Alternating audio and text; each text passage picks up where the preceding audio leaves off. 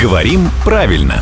Здравствуйте, Володя. Доброе утро. Погода уже с каждым днем все лучше и лучше. Это уже даже не намек, это просто напоминание прямое про то, что скоро э, сезон отпусков, майский опять же, кто-то на дачу, кто-то на море, и вернется оттуда загорелым или загоревшим.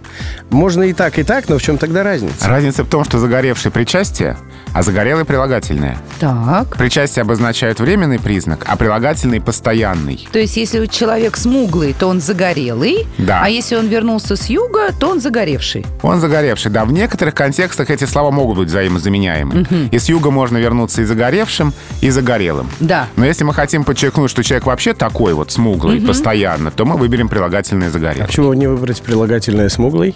Ну, просто потому, что на поверхности лежало загорелый, мы и выбрали. Ну или употреблялось в соседнем предложении, чтобы не было тавтологии. Ага, понятно. И Да, смуглый чтобы- он именно от загара, а не просто смуглый. Я вот смуглый от чего? От того, что родился в Ереване. Просто потому, что красавчик.